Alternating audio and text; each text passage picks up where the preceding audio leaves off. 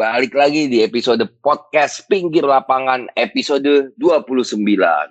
Wah, hari ini kita akan bahas sesuatu yang sangat kita tunggu-tunggu, men. Apalagi kalau bukan Liga Champion. Akhirnya liburan kita kembali lagi nih. Liga Champion akan start kick off di tanggal 20 Oktober dan finalnya di tanggal 24 Mei akan bermain kalau tidak salah di Istanbul finalnya Atat Ataturk Stadium. Nah, jadi episode kali ini kita akan bahas nih, bahas terkait dengan drawing UCL yang paling baru nih. Banyak banyak grup yang cukup seru. Ada tahu kan tuh kalau ada Munchen dan Atletico segrup, terus akhirnya juga Messi dan Ronaldo akan bertemu bukan di final atau di semifinal, tapi akan bertemu di grup karena Juve dan Barcelona juga satu grup. Lalu juga ada Liverpool yang harus bertemu dengan tim muda Ajax dan tim yang saat ini sedang tampil bagus-bagusnya yaitu Atalanta. Nah, sebelum kita bahas nih siapa ya bahas lebih jauh nih siapa yang akan berpeluang maju ke babak berikutnya, gue mau nyapa narasumber kita dulu. Pertama, Aron. Oi, Ron. Zap. Gimana, Ron nih? Akhirnya, lo bisa diajak jadi narasumber karena tim lo bisa lolos ke Liga nah. Champions tahun ini. Ah, hmm, ya, ya, I mean, ya, yeah, of course, I mean, gimana ya? Ya, drawing yang didapat MU agak tough sih dan mereka belum memperkuat beli pemain sedikit pun. Ya Donny van de Beek doang but we need more. Uh, harap-harap cuma saja. Gue I, I take the humble approach right now lah. Oke okay, baik. Kembali lagi ke salah satu narasumber lainnya yaitu juara Liga Champion dua tahun lalu Fajar. Halo Gimana nih Jak, terkait dengan grup Liverpool yang ketemu Michelin ya? Apakah ada kemungkinan gua, Michelin, bukan, bisa menang? Bukan. enggak enggak, gua gua gua uh, gua optimis ngelihat grup D ini. Liverpool kan kebetulan di grup D ya. Betul. Optimis sama excited. Yang pertama optimis kayaknya uh, mudah-mudahan bisa lolos ke 16 optimisnya. Terus excitednya itu yang pasti kayaknya only attacking football club yang allowed di grup D deh. Soalnya itu empat empatnya kayaknya attacking semua, attacking attacking club semua dong. Nggak ada yang low block, low blocking tim atau up whatsoever gitu. Ajax atraktif, Atlanta apalagi atraktif ini bukan main, Liverpool atraktif, Midland rumornya katanya atraktif. Jadi bakalan excited apa bakalan excited banget sih semua pertandingan. Menyuguhkan permainan. Jadi ya, the, the most ya. the most entertain uh, group menurut gue grup D. Karena itu semuanya empat-empatnya attacking football team sih. Sama itu kan nggak usah jadi kayaknya oh Liverpool dapetnya gampang-gampang. Bukan dapetnya gampang-gampang jadi dikasih tahu tuh toh sama nanti kalau ada orang-orang yang kayak bilang Liverpool. Kalau kalau di drawing di pot satu ya kemungkinan besarnya ketemunya sama tim-tim yang yang yang yang yang apa ya yang below them below levelnya mereka pasti. Soalnya kan pot satu itu kan punya privilege untuk untuk dapat yang grup yang lebih lebih apa ya? Lebih, lebih mudah, mudah. ya, lebih mudah. Kayak Madrid lah. Madrid kan dapetnya Inter Mönchengladbach sama Shakhtar. Shakhtar ya kan? Itu maksud gua kan bukan top flight e, European football semua gitu. Cuman Inter kan lagi emang lagi naik. Lagi lagi lagi lagi apa? Lagi on the track berusaha, ya. berusaha nah. kembali naik ke atas. Tapi kan kalau compare to Madrid gimana? Ya enggak kan iya, jauh kan? Masih iya, belum level sih. ya? Belum Ya menurut nah, gue ya itu privilege kalau ditaruh di pot satu sih. Oke nih, coba sekarang kita akan bahas nih pendapat kalian grup per grup nih ya. Kita lihat nih ya. Kita akan bahas dari grup pertama nih. Grup pertama ada juara bertahan Bayern Munchen ya. Bayern Munchen walaupun kehilangan Thiago yang pindah ke Liverpool tapi kita bisa lihat habis kemarin masih tetap bisa menang di Piala Super Jerman melawan Dortmund, juga di pertandingan awal sempat menang telat telak juga lawan Schalke 7-0 ya ada Bayern Munchen, ada Atletico yang yang sehabis kedatangan Luis Suarez namun gosipnya akan kehilangan Costa dan coba mencari penggantinya dengan Cavani. Lalu ada Salzburg ya kuda hitam dan Lokomotif Moskwa.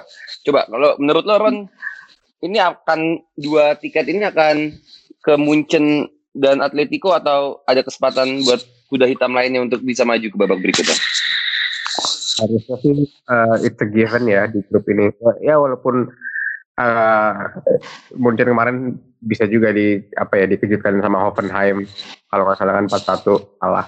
Uh, yeah. Tapi kalau Munchennya nggak oleng sih ya Munchen sama Atletico yang lolos gitu. Gue gue nggak ngelihat yang lain bisa lolos dari okay. grup. Ah, kalau yeah, Jar gimana? Lu sama nggak sama Aaron Jar? Ya kalau on the paper di atas kertas, iya yang punya materi dan yang punya experience untuk lolos dari grup ini ya Bayern dan Atletico ya. Iya sih. Uh, iya sih, maksudnya Salzburg. Betul, betul. Well, Salzburg gue pernah nonton. Mainnya atraktif juga loh. Salzburg itu Red Bull apa Iya, uh, penguasa Austria lah, penguasa ya, Austria. Itu kan Halan di situ, Takumi iya. Minamino tadinya di situ. Terus sama satu lagi tuh ada yang Keita, ya? Keita di situ ya? Keita, Mane juga sebelumnya di situ. Oh, iya, enggak maksud gua, uh, enggak enggak yang kemarin yang recent, yang dua tahun lalu tuh kan uh -huh. Liverpool satu grup sama Salzburg tuh. Madrid juga kalau nggak salah pernah ketemu Salzburg deh toh. Pernah kalau nggak salah ketemu Salzburg. Iya, atraktif kan mainnya kan. Pernah nonton kalau bagus mainnya. Makanya Well benar sih, kuda hitam. Jadi menurut gua kalau ngelihat materi, tapi sekuda hitam sekuda hitamnya Salzburg juga kalau ketemu Suarez atau ketemu Lewandowski juga bingung juga sih mereka. Iya yeah, ya. Yeah. Oh, tapi yeah. bakal, iya. come on, ini we're all bakal geger kalau ada salah satu Munchen atau Atletico yang nomor tiga aja udah bakal geger tuh grup. Iya hmm. makanya, kayaknya kalau on paper ya lokomotif lokomotif Moskow ya gue belum punya kesempatan nonton mereka main sih kalau Liga Rusia tuh. Oke, okay, Jadi sekarang... gue bisa ngomong banyak kalau masalah lokomotif, lokomotif. Tapi kalau Salzburg gue pernah ngeliat, Atletico ya pernah ngeliat, apalagi Munchen kan. Oke, okay. itu kita sudah grup A ya sudah kita tahu jawabannya. Kita lanjut ke grup B nih. Kalau di grup B ada Madrid, ada Shakhtar, ada Inter, sama Munchen Gladbach gitu. Ya kalau gue sih di atas kertas sih bener sih ngelihat dari komposisi dan pengalaman sih Madrid dan Inter sih. Cuman menurut lo gimana Jar? Menurut gue yang pasti satu sih. Madrid ya. Madrid itu kayaknya pasti ke 16 besar ya kalau ngelihat ini. Kedua keduanya ini nih yang bakal jadi runner up uh, grupnya ini.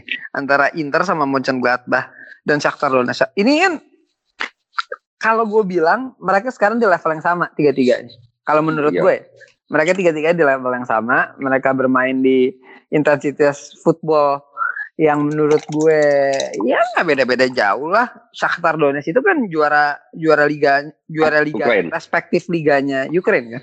Yes. Uh, Mönchengladbach peringkat tiga empat kemarin nih di Jerman di Bundes. Empat kayaknya ya. Empat ya. Kayaknya ya. Tunggu, satu Munchen, dua, dua itu Dortmund. R Dort, Dortmund, tiga itu Sa Leipzig ya. Iya Leipzig. Leipzig empat itu Gladbach ya betul berarti empat Gladbach ya. Uh, dan satu lagi Inter Inter tuh peringkat tiga. Inter peringkat tiga.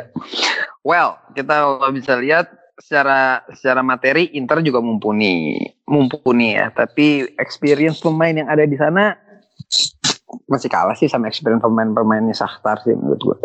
Shakhtar itu kan almost every year join Champions League pemain-pemainnya dan masih banyak yang ada di sana. Jadi punya experience di di kompetisi di kompetisi besar. Sedangkan pemain Inter kan sekarang masih rebuild ya statusnya masih kayak ada uh, tengahnya tuh yang nomor 5 gue lupa mulu tuh namanya siapa itu yang lagi itu pas gitu kayak ah, iya masih masih masih apa? Dia punya dia punya pemain, dia punya materi, tapi dia belum punya experience. Well, yang namanya Champions League balik lagi banyak yang kalahnya sama experience gitu loh. Yes. Kita bisa lihat Manchester City dengan dengan dengan segala mahyurnya pemain yang dia beli dia punya Etienne kalah-kalah juga sama Olympic Lyon. Terus kita lihat PSG yang sebegitu begitunya pemainnya, de, de, apa pemain-pemain paling mahal di dunia ada di dia, ada Mbappe, ada Neymar uh, dan lain-lain. Kalahnya juga sama Sergei Gnabry dan kawan-kawan dan Kingsley Coman kan.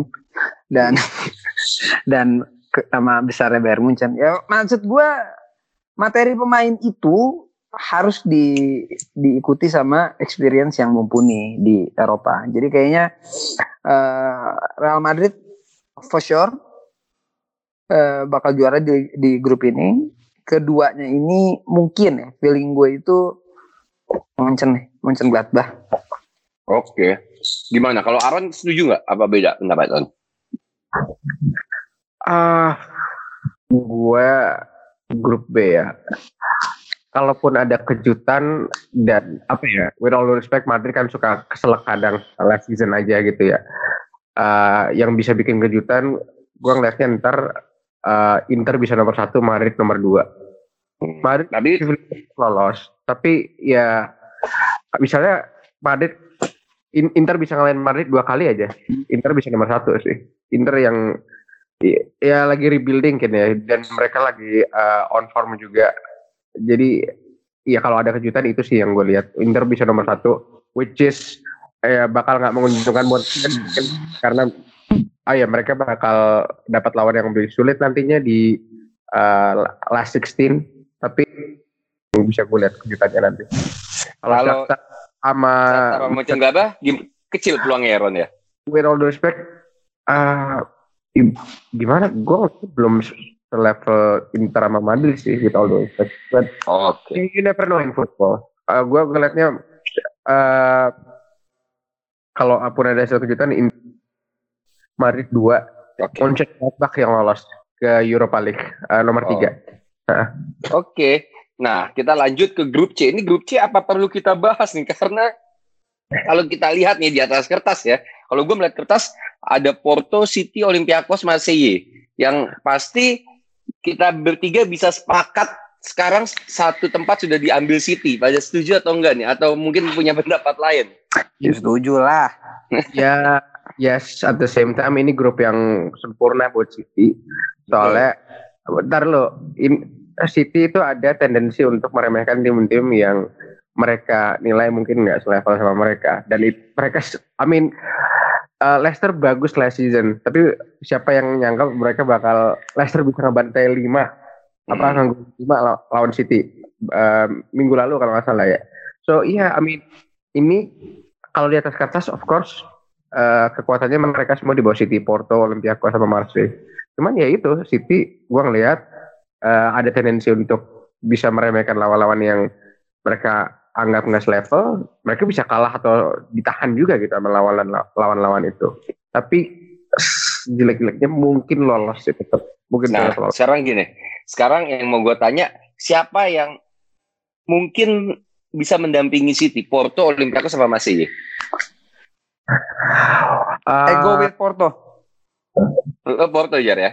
I go with Porto. Kalau lo kan? Maybe Marseille. Masih ya. Uh. Jadi mungkin kayak kita bisa sepakat di sini kalau misalnya juara grup, kalau memang bisa City bermain dengan confident dan stabil akan tetap merajai grup C. Namun hmm. pendampingnya Fajar berpendapat Porto dan, dan Aaron masih ya. Dan injury free City. City kan sekarang lagi uh, Aguero aja kemarin yang lawan itu kan nggak main sama Gabriel Gabriel Jesus. Hmm.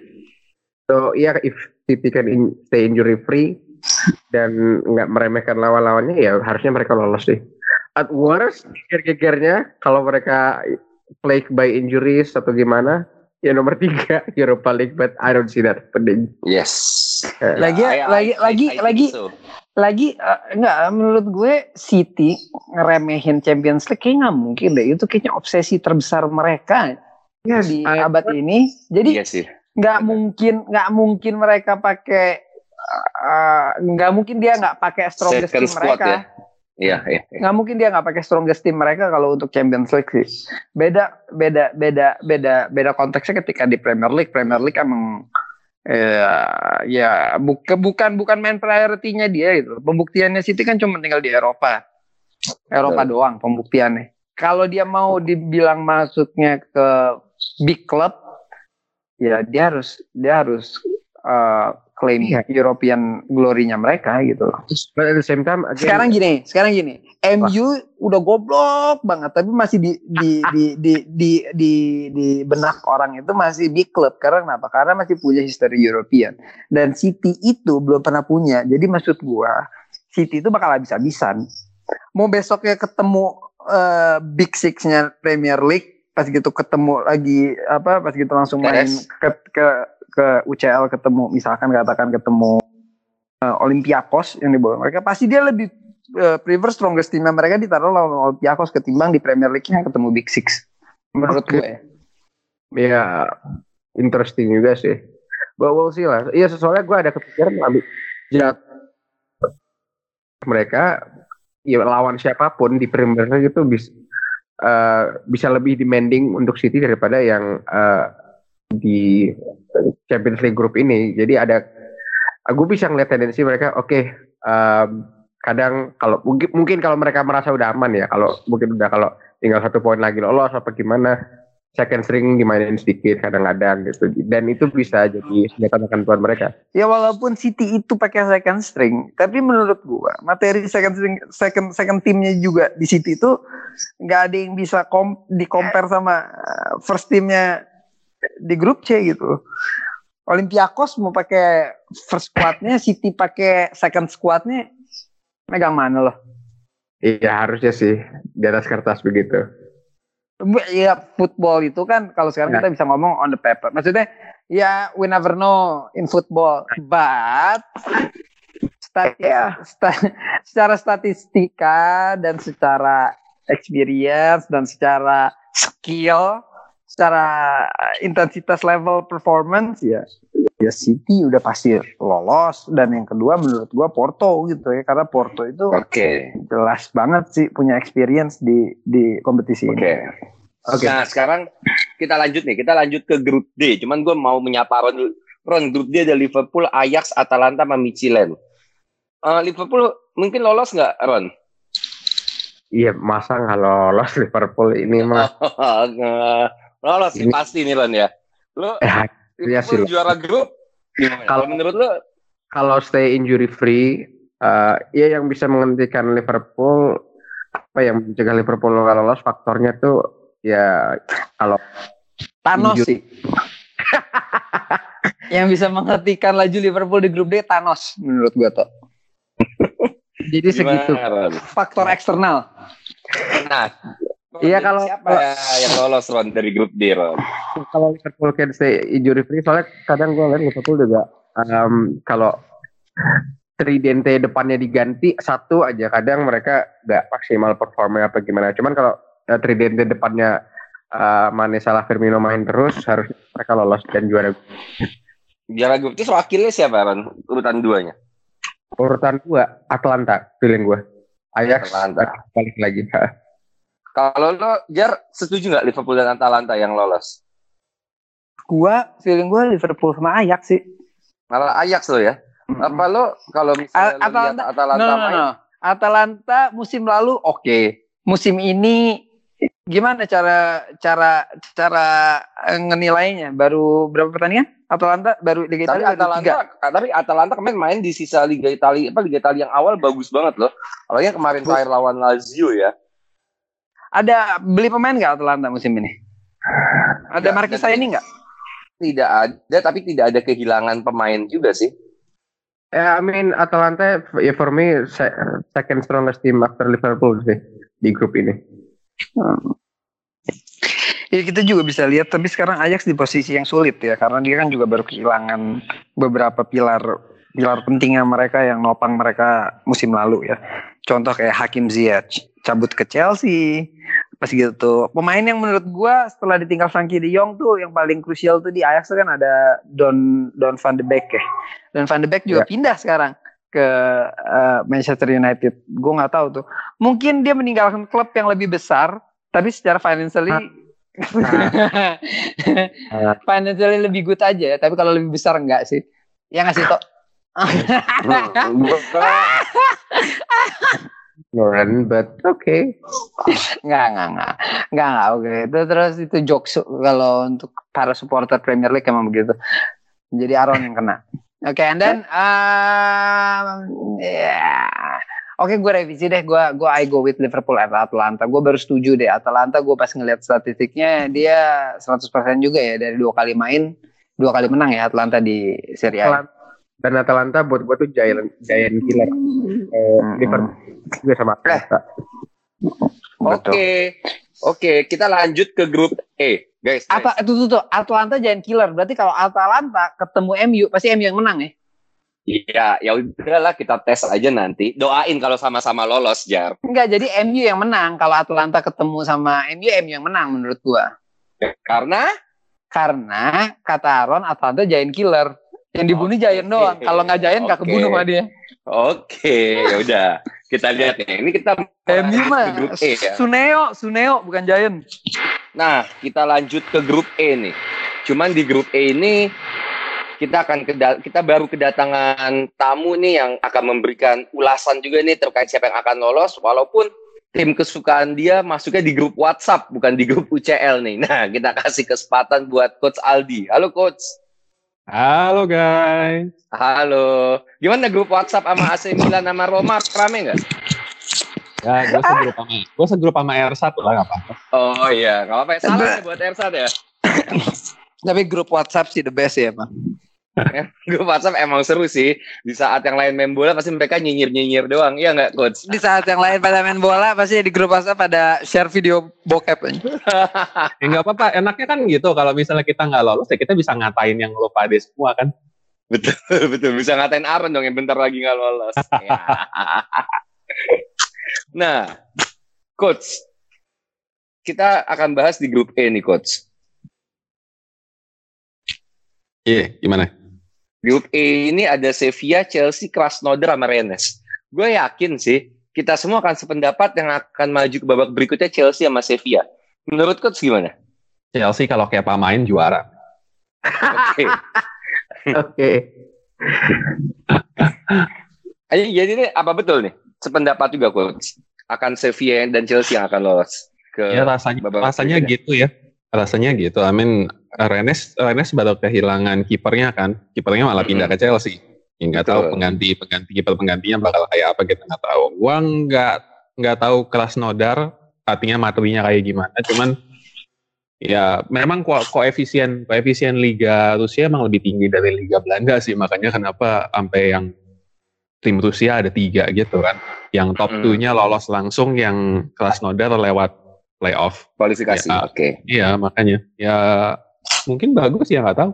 Cuman yang namanya lo main ke Rusia tuh pasti pasti susah sih. Tim tim mana pun main ke Rusia tuh pasti kesulitan. Apalagi kalau dapatnya nanti tuh pas Desember, pas Desember November tuh. Nah, Aaron sama Fajar lo setuju gak nih Sevilla sama Chelsea yang lolos? Uh, gue dulu. Um, ya, I Chelsea kan masih walaupun udah mendatangkan pemain bagus kayak apa masih angin-anginan ya formnya at least. Kalau masih bakal angin-anginan juga nantinya pas udah Champions League mulai uh, I can see Sevilla winning the group sih. Tapi Sevilla, Chelsea tetap lolos.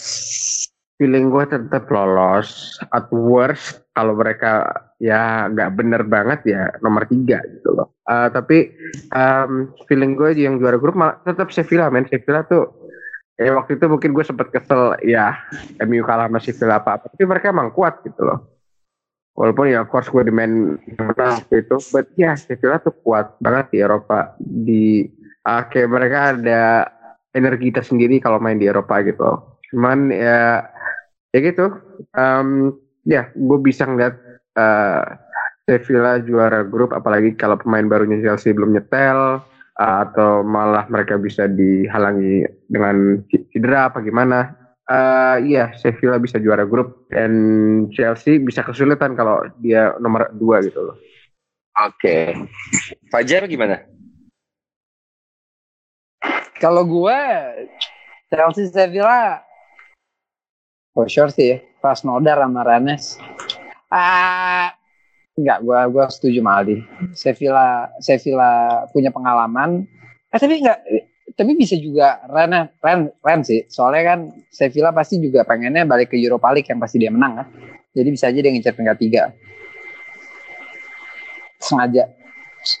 Nggak tahu juga sih gue. Tapi ya kalau untuk sekarang sih gue masih megangnya Chelsea Sevilla sih. Kita lanjut ke grup F nih. Ada Zenit, ada Dortmund, ada Lazio sama klub Brugge. Yang kalau di atas kertas, kalau kita melihat namanya sih Dortmund dan Lazio nih yang kemungkinan akan lolos. Cuman coba kalau menurut pandangan Coach Aldi, bagaimana? Oh, uh, main main ke Zenit tuh nggak pernah gampang. Nah, terus klub klub Brugge ya gue nggak tahu sih kalau klub klub Brugge bakalan bakalan bisa bikin something atau enggak. Kipernya Mignole gitu. Ya ya Fajar tahu lah. Fajar cukup tahu lah orangnya kualitasnya kayak apa. Gue tahu semua itu empat empatnya ada Borussia Dortmund ada Emre Can. Klub Brugge ada Simon Mignole. Lazio ada Lucas Leiva Luis Alberto. Terus yang terakhir apa tadi? Zenit. Dortmund. Zenit ada Dejan Lovren iya. Familiar faces semua buat gue oh feeling gue sih Dortmund Dortmund harusnya sih lolos top top of the group ya. Nomor duanya antara antara Lazio atau Zenit sih. Oke, kalau Aaron gimana Ron? Uh, Dort, ya gue juga Dortmund juara grup Lazio nomor dua. Uh, kalau perbedaan poinnya nggak bakal jauh Dortmund sama Lazio. Bisa bisa aja cuma beda satu poin. Okay. Mereka materi tim mirip-mirip. Gua Dortmund. Kalau Fajar? Gua Dortmund sama Zenit. Oke. Okay. Berarti semua sepakat untuk Dortmund ya. Dan semua hmm, tidak ya. sepakat kalau Klub Lazio akan lolos gitu. Iya gua karena gua... masih ada Zenit gitu ya, masih ada kemungkinan Zenit buat lolos. Nah, sekarang grup G ini apa perlu kita bahas di grup G ini? Udah ada Juve, udah ada Barca, sisa Kiev sama Ferencvaros. Ferencvaros. Apa, itu klub mana sih? Ferencvaros itu klub mana? Hungaria, Hungaria. Oh ya udah, berarti Ferenc Carlos sama Juve yang lolos. Oke.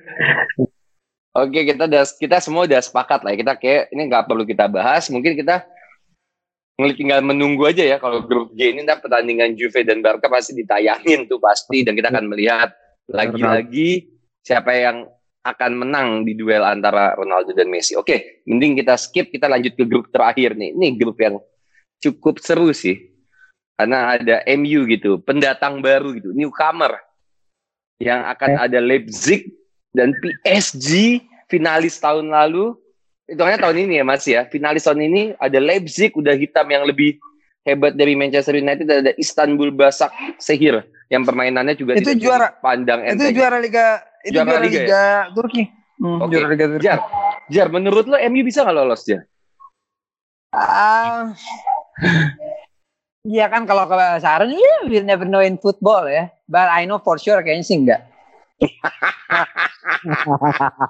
kalau untuk ini I know for sure ya. I know this is football but I know for sure di ini enggak bakal lolos dia. Jadi yang lolos siapa aja di grup ini Jar? Uh, Leipzig dan PSG. Jar, Jar, lu berani nggak taruhan nama Aaron Jar? Kalau misalnya kalau Liverpool lolos, eh Liverpool nggak lolos gue pakai baju MU pas itu lu jadiin cover aja deh tuh di di di di kalau nanti kita pas okay. promote promote episode okay. kita covernya gue pakai baju MU tapi kalau misalkan lolos ya kalau Liverpool nggak lolos tapi kalau MU nggak lolos okay. Aaron suruh pakai baju Liverpool suruh nyanyi You'll Never Walk Alone nanti pas opening terus uh, bilang Liverpool emang jago Amin mau nggak Ron kalau lo kalau lo die hard fans berani kayak Gary Neville berani gitu loh. Goblok aja dulu. Die hard fans tuh goblok emang bahasa goblok. Berani nggak pride anjir. Berani nggak nyanyi nyanyi buat kita nih kalau sampai nggak lolos loh. Nggak lolos doang. Lo kan yakin lah masa lawan uh, Istanbul Basak Sehir nggak lolos gitu kan? Kalau lo nggak lolos lo bakal MU, nyanyi nih. MU MU ke Istanbul kalah men. Gue jamin. Nggak gini dulu deh. Tapi Aran mau nggak deh Oke. Oke, Aaron ya, oke. Kalau misalnya Fajar yang kalau Liverpool nggak lolos, Fajar pakai baju MU akan jadi cover podcast pinggir lapangan di promote kita. Tapi kalau lo yang kalah, lo akan nyanyi You'll Never Walk Alone. When Yeah, we- we- you latihan dulu Ron, Sorry. ayo, Ron. When you walk with all due respect, you will never walk alone. Dan gue gak pernah benci sama lagu itu sih. Ya udah nggak apa-apa. Tapi lo harus dipakai-. Enggak enggak dipakai siapa? Dipakai siapa? Nggak, nggak, nggak, itu lagu itu kan nggak dipakai sama Liverpool doang, You'll Never Walk Alone. So, gue nggak pernah benci sama lagu itu doang. Feyenoord juga pakai. kalau kalau Aaron kan You'll Never Walk Again. Enggak, gue mah nggak habis pikir semua orang Liverpool enggak dipakai sama Liverpool doang, dipakai sama Celtic, dipakai sama Dortmund, dipakai sama Feyenoord. Ya lu tanya sama seorang satu dunia, lu kalau denger Jonathan Verkonon ikutnya Feyenoord apa Liverpool apa Celtic? Ya kan gue Kan gue, kan udah, gue. udah, udah. Pokoknya gini aja. Pokoknya kalau misal MU nggak lolos, apa nyanyi lagu itu? Oke? Deal? Ah, Deal? Yeah, why not? Like, Why not? Oke. Dan Feyenoord itu Liga Belanda dan itu lagu pakai bahasa Inggris. Jadi yang paling relevan kalau nggak klub Scotland, klub Inggris yang yang bisa ngeklaim lagu itu. Paham? Kayaknya lo yang nggak paham sih, coba deh Udah. udah. Gua nggak pokoknya- paham apa. Coba coba jelasin ke gua apa Feyenoord. Iya, Apa Feyenoord? Ini nih enaknya di grup WhatsApp nggak usah ikutan nonton aja. Enggak, kenapa Feyenoord? Feyenoord pakai You'll Never Walk Alone. ya, ya intinya maksudnya ini bukan lagu yang eksklusif. Iya eksklusif, ah, eksklusif lah. Gimana sih? Oh ada bensin nggak tok siram kok. Eksklusif lah. Lu gimana sih mikirnya? Coba lu pikir. Eh, eh, dengar, eh, hei, hei, hei, Ron, hei. Lu jangan gara-gara tinggal di Belanda langsung ngebela Feyenoord nggak jelas, anjir. Eh, eh, Feyenoord berdiri tahun berapa? Enggak, berdiri tahun berapa Feyenoord? Enggak kalau eksklusif itu ya eh, Apa Liverpool glory glory Man United eksklusif? ya enggak itu gue juga tahu Ya, itu cuma makanya enggak kalau bukan eksklusif tapi udah jelas afiliasinya ke mana. Nggak usah lu ngomongin eksklusif karena emang nggak ada nggak ada nggak ada copyright di lagu itu. Lagu itu kan yang nyanyi si siapa brother sih gue lupa. Ya Celtic juga make gitu loh. Tapi maksud Panjaitan gua Brothers. kalau lu ngomong yang namanya lagu You'll Never Walk Alone lu udah nggak bisa nge-associate itu sama siapa-siapa. Paham? Lu udah nggak bisa nge-associate itu sama siapa-siapa karena yang pasti yang pakai Walk Alone ya pasti Liverpool lu tanya sama dunia kalau lu denger lagu You'll Never Walk Alone yang lu tahu siapa oh Ya, gue ingetnya gue ingetnya Feyenoord gue Gue ingetnya ingetnya Celtic ini Dwayne York. pilihannya kan lebih luas daripada yang lo omongin ini gitu loh. So Exactly, bro. Exactly. Gue ngomong dunia itu lebih luas. Makanya lu tanya sama dunia. Ada nggak satu orang nih, lu secara random survei aja deh. Lu tanya nih 10 orang yang lu kenal. Ketika lu ngomong You'll Never Walk Alone. Tanya, apa yang dia inget? Liverpool, Feyenoord, Celtic, Borussia Dortmund. Coba, ya udah ini simpel kan. Lu kan bilang dunia itu lebih luas. Coba, tanya. Ntar lu kasih tau jawabannya ke gue. Jadi gue bukannya bukannya gue tahu itu lah gue nggak ada nggak ada eksklusif ini punya Liverpool gitu. Tapi ya udahlah dulu tanya ya gue capek juga sih jelasin ke orang orang ignorance kayak gitu. Tapi secara secara jelas, secara bukan itu udah the the the Euro eh enggak dong. Iya secara de Euro lah, secara de Euro dunia udah mengakui kalau Jonathan Provolone itu afiliasinya pasti ke Liverpool. Oke, oke. Udah, nanti kita lanjutkan perdebatan ini ya. kita yang Tapi cuma tadi kan tadi kan doang. Fajar udah ngomong ya, Fajar udah ngomong ya grup A yang lolos PSG sama Leipzig. Karon, kalau menurut lo yang lolos sama nggak kayak Fajar nggak? PSG sama Leipzig yang lolos nggak menurut lo? Ron? I, I mean, you know, kita dengan materi yang lebih parah aja waktu itu sempat ngalahin PSG, so ya, ya walaupun sekarang I wish Manchester United would buy some more players, but ya Untung untung nggak ada klub Yunani yang lolos ya.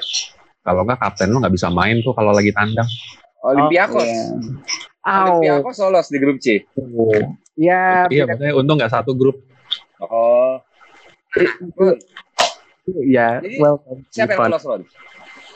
MU lolos, cuma gue nggak tahu mereka juara grup apa enggak. Uh, Dengan PS, siapa? PSG. Oke. PSG Dan terakhir nih, coach. Kok sependapat sama Aaron apa sependapat sama Fajar? MU Ya, lolos harap. atau nggak lolos? Sampai ke, kalau gue sih simple sampai ketemu di ronde ronde 16 nya Europa League aja ntar. Buat siapa itu? Ah. Eh buat siapa lagi?